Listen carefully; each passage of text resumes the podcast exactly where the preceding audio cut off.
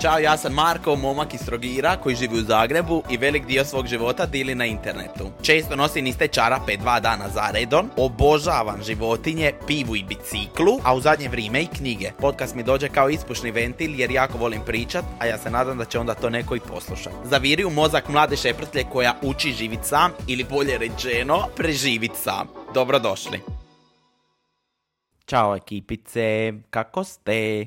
A, dobrodošli na ovu epizodu podcasta. Danas ćemo razgovarati o anksioznosti i anksioznim napadajima i nekom ono gubljenju u glavi koje, iskreno o ovoj temi sam sada i razmišljao jer želim razgovarati. Nekako od kad sam god pokrenija podcast imam osjećaj da su mi pre ozbiljne teme i da možda nužno ne moram razgovarati stalno o takvim stvarima i onda sam pokušao ubaciti tipa red flagove, pokušao baciti nešto o Trogiru i prije par dana sam otišao na koncert u Pulu. Bio sam na koncertu Arctic Monkeys u Pulskoj areni i sad, ovo tamo nek vam bude i ovaj period epizode gdje ja prepričavam šta mi se dešava u životu. Marija i ja smo sili negdje na livadu u Pulskoj areni i tamo počeli nešto razgovarati. Prilazi mi cura koja dolazi iz Sarajeva i govori Marko, Inače, pozdrav za tebe ako me slušaš. Marko, slušala sam svaki tvoj podcast, hvala ti puno, stvarno mi ono puno znači. Iz malog mista pored Sarajeva sam cura se cijela tresla i kao puno si mi pomoga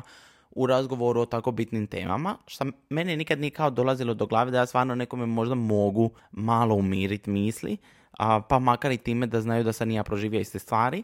Tako da Mislim da je ok da pričamo o, tim, o, ovakvim stvarima i danas će to biti anksioznost, napada i panike koje se kod mene dešavaju, moram priznati, podosta često i mislim da ćete i u ovoj epizodi skužiti koliko zapravo sam ono nekako u glavi pogubljen a, dolaze mi obavijesti stalno na mobitelu, sorry, ne smijem isključiti jer čekam poštara. Inače, uvijek kad snimam epizodu, upalim airplane mode da me ništa ne ometa, ali sad čekam poštara da mi donese paket.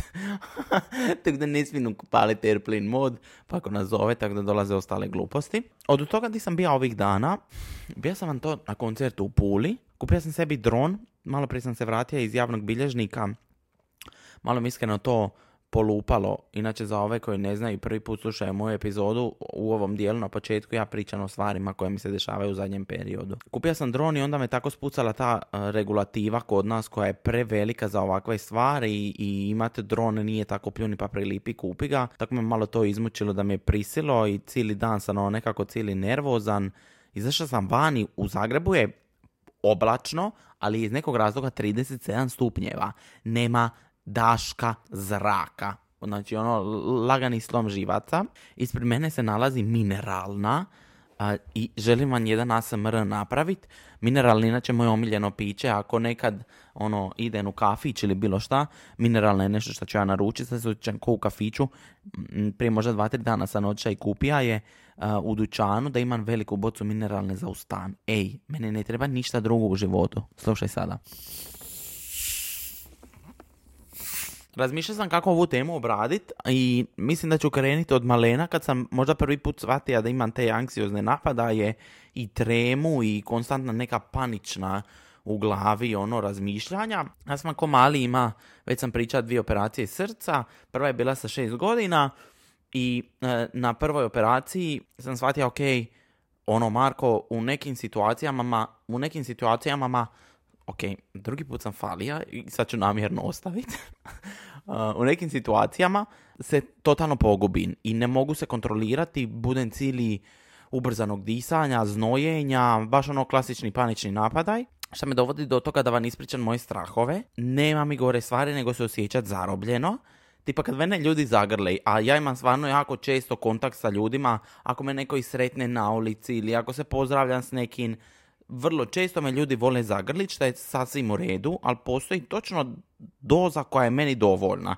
Na primjer, događaju mi se situacije da me neko predugo drži zagrljenog, što rezultira tome da se ja ne znam iskontrolirati, nego tu osobu, koliko god nije imala lošu namjeru i samo me htjela zagrlit, ja odgurujem od sebe i kao sorry ne mogu više.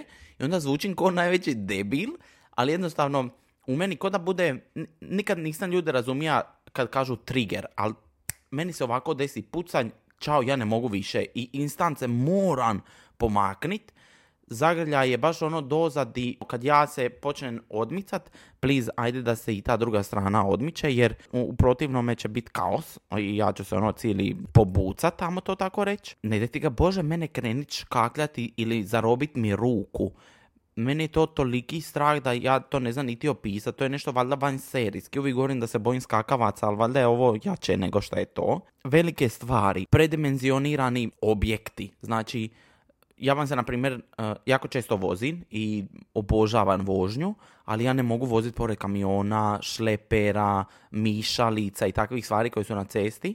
Jednostavno, tu nema to ili je pristizanje ili puštam auto da prođe ispred i bude prije te mišalice.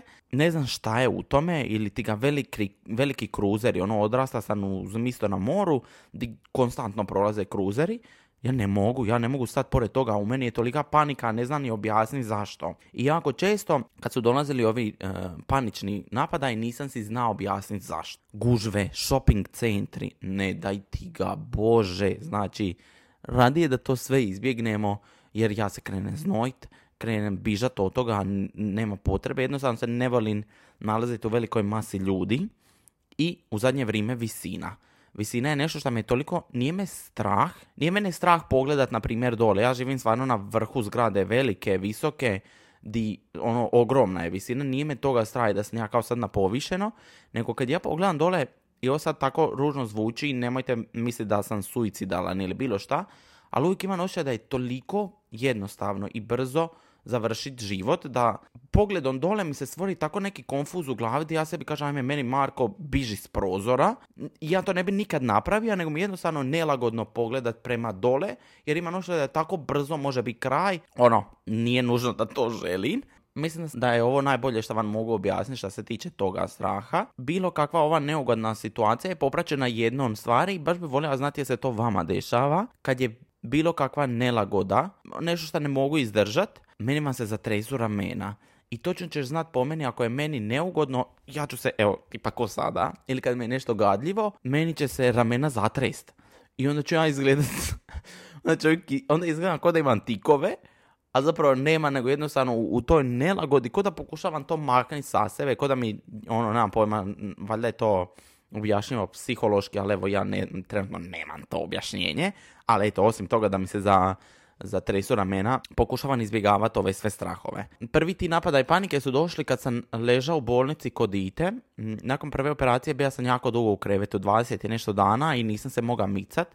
Shvatio sam da to nemogućnost pomicanja u meni stvara to veliki stres i davali su mi tipa tablete za smirenje koliko ja nisam mogao ležati, nisam mogao mirovat. I dan danas, na primjer, kad ja ležim u krevetu, ja ne mogu imati ispružene noge i mirovat. Znači, kod mene i kad odmaram, ja se svako tri minute moram bar malo pomakrit, jer ne mogu, znači osjećam se zarobljeno. Ja sam baš u, u, zadnjem periodu shvatio da sam totalno opterećen tim stvarima i da sam sjeban u glavu što se tiče toga i da me toliko neke stvari frustriraju. Ja sam zna imat napadaje, panike i nemogućnost nastaviti svoj dan ako tipa dotaknem lijevom rukom neke stvari, ja moram to dotaknuti desnom, inače će mi se nešto desiti. Ali to nešto desiti se događa samo u mojoj glavi. Ja sam sebe godinama tra da moram stvari dotaknuti dva puta. Čak sam mislio da on ima obsesivno kompulsivni poremećaj. Ima se osjećaj ja ću na primjer umriti ako ne dotakne nešto dva puta. Odnosno jednom i drugom rukom. Od malena su me pucali ti neki, ja bih ih nazva tripovi. Otvaram svoju mineralnu i sad ću si dati pauzu. Jer lapradan 11 minuta bez mineralne. Nakon operacije se dogodila neka pauza od toga i nisam ima susret s time, odnosno sa tim anksioznim napadajima, nekako ko da je isparilo i onda je to bila faza života gdje sam negira da uopće postoji bilo kakav oblik anksioznosti jer se meni nije događalo. Koji za sve, mislim da su moje te tinejdžerske godine bile baš ružne.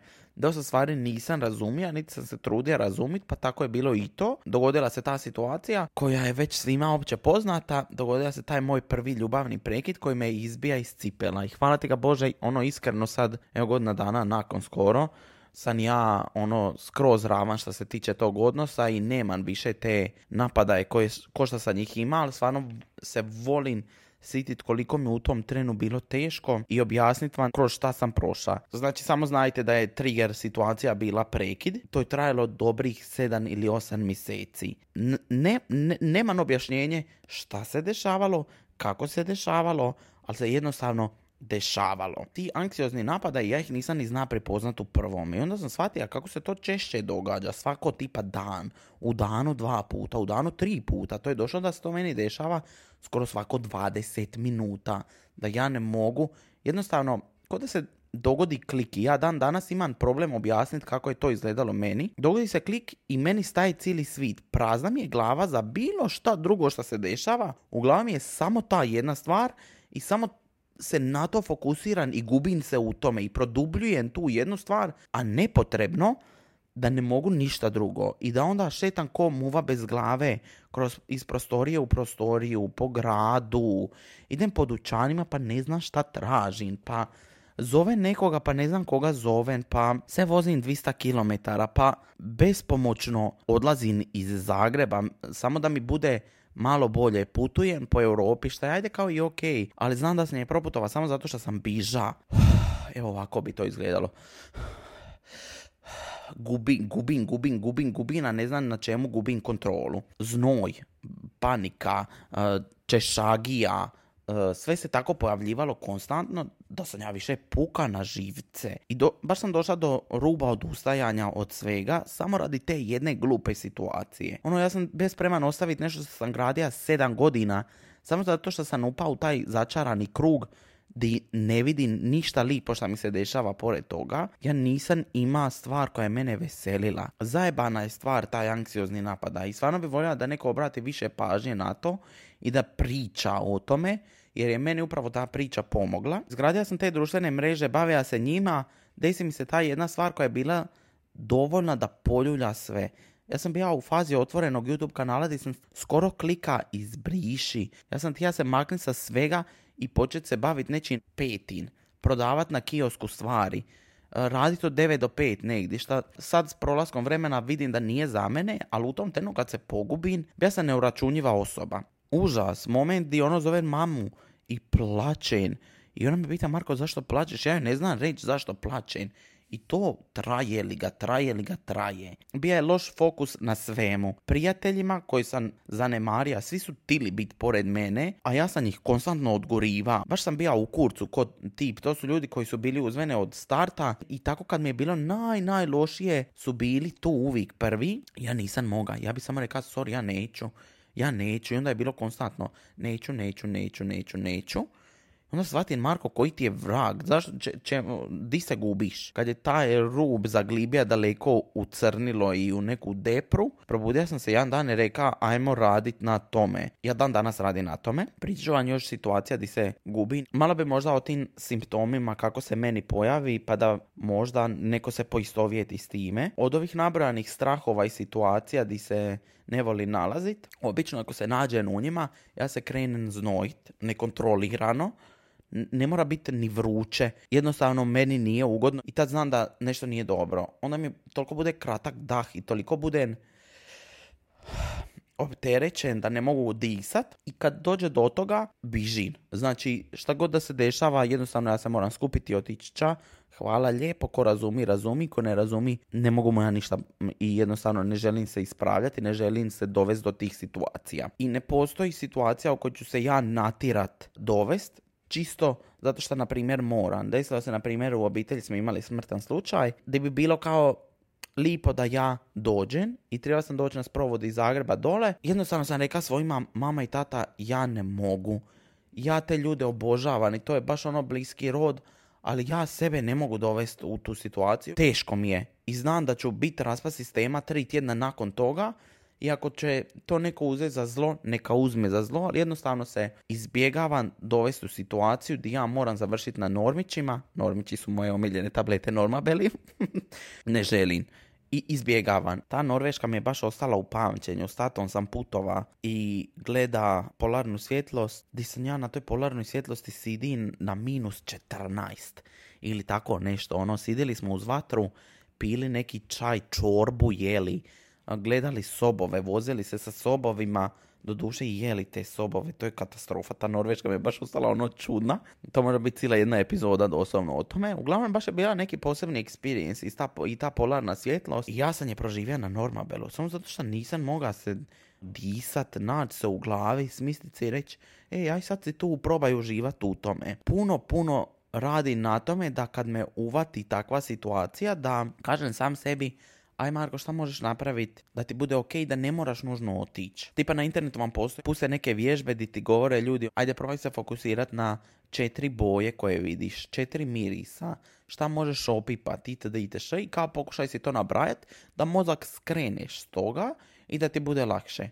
Ja to ne mogu, mene samo ono, mozak mi toliko valjda produbi te pizdarije, da se ne mogu fokusirati na to, nego nekako meni to samo, ali jebi ga, ne možeš uvijek sist u auto i otići slušat muziku. Pričat o problemu, nešto što je mene spasilo, ja sam priča li ga priča i ne zaustavlja se, ne samo sa prijateljima, i to sam već spomenuo, ono, priča sam sa prijateljima o, o, o tom prekidu 65 tisuća puta, ali ljudi, koliko puta sam ja to pričao sam sa sebom, ne dolaze niti približno broju koliko puta sam pričao s prijateljima. Ja sam sa sebom prošla isti scenarij 60.000 puta. I priča, priča u prozor, priča u radijator, crni ekran, ja pričam ko da je druga osoba sa strane, odnosno nasuprot mene. Iljadu puta jedno te istu stvar i onda iljadu i prvi put nema više potrebe da je pričaš. Tako da to je bilo od pomoći. Začešalo me je uho, čekaj. I onda se pojavija problem moje konstantne nervoze. Dovoljna je jedna situacija da meni jednostavno gotov dan mi je kraj. Ja živim u parku gdje jako puno roditelja dolazi s dicom koje puste tako da trče pa se dica potuku i krenu plakat. I ja na vrhu zgrade čujem dite kako urla i roditelj ništa ne radi po tome.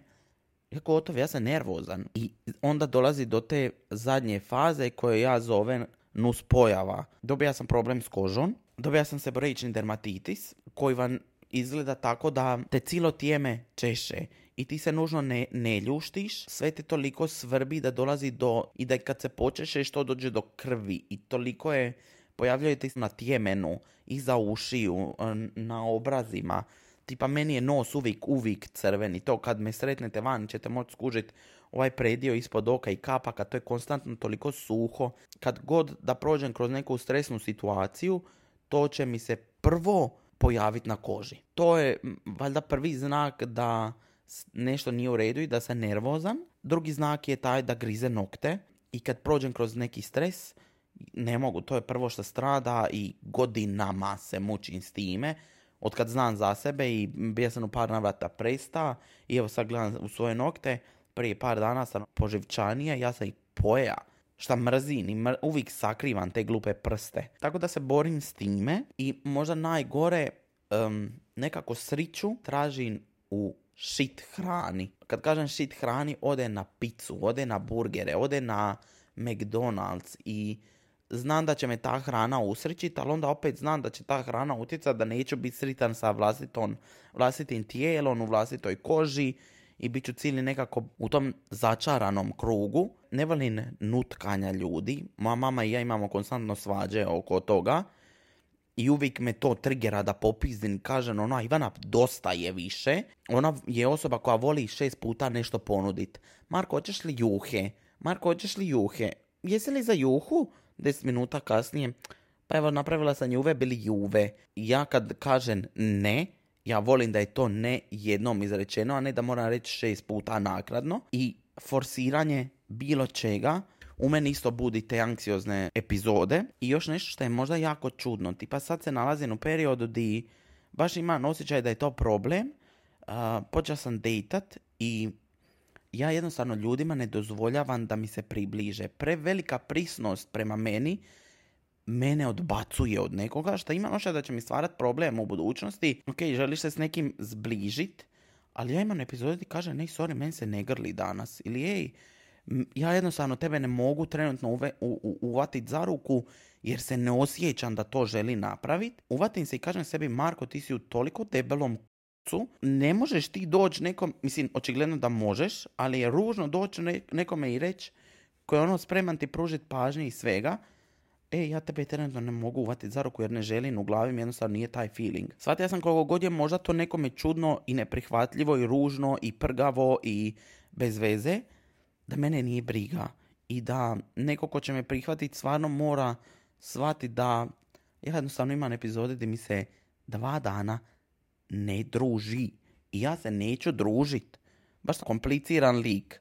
I iskreno mi je drago da vam to pričam jer stvarno želim razbiti tu sliku. Puno ljudi ima sliku u glavi o meni da sam haha super nasmi, nasmijani momak koji se konstantno smije i 90% vremena je tako, ali ovih 10% vremena stvarno zna biti ovako da sam ja jednostavno netrpeljiv i ne mogu i pusti me i dosta na svoju ruku baš zato što sam vodim toliku borbu s, tom anksioznošću. Opasna stvar i zaključio bi ovu epizodu s time da je skroz u redu proći kroz ovakve stvari i evo ja se borim godinama već s time i samo, samim pričanjem o ovome mene cijela glava češe. Kad mi dođe tako neka ta pomutnja u glavi, raditi stvari koje me usrećuju i to je, na primjer, danas TikTok. Mene, na primjer, dolazi sada pregled srca koji je jednom godišnje. Ja mjesec dana prije pregleda srca kontinuirano ne mogu spavat do tog pregleda i uvijek me pere šta će biti. Šta ako mi kažu da moram ići na operaciju u roku šest mjeseci? Kako će mi izgledati na toj operaciji? Onda se taj onda se ta tema samo vrti i vrti i vrti, što rezultira da ne mogu zaspat. I onda si upalim mobitel i listam taj TikTok do 2-3 ujutro, dok jednostavno ne, ne, ne umren od e, nedostatka energije i isključim se. Nadam se da ljudi koji nisu imali te probleme, nećete ih nikad nimat i da me nužno ne razumite, iskreno mi je drago da me ne razumite. Ja sam ima problem s mamom koja je rekla Marko, ali ja tebe ne razumijem, ti meni ne možeš reći šta ti, a nešto ti je. Onda bi ja rekao, mama, ja ti ne znam objasniti. U meni, evo, zamislite se sad da stojite i lupate rukom u, u nogu, evo ovim tempom. Nemojte ovo smatrati ništa seksualno.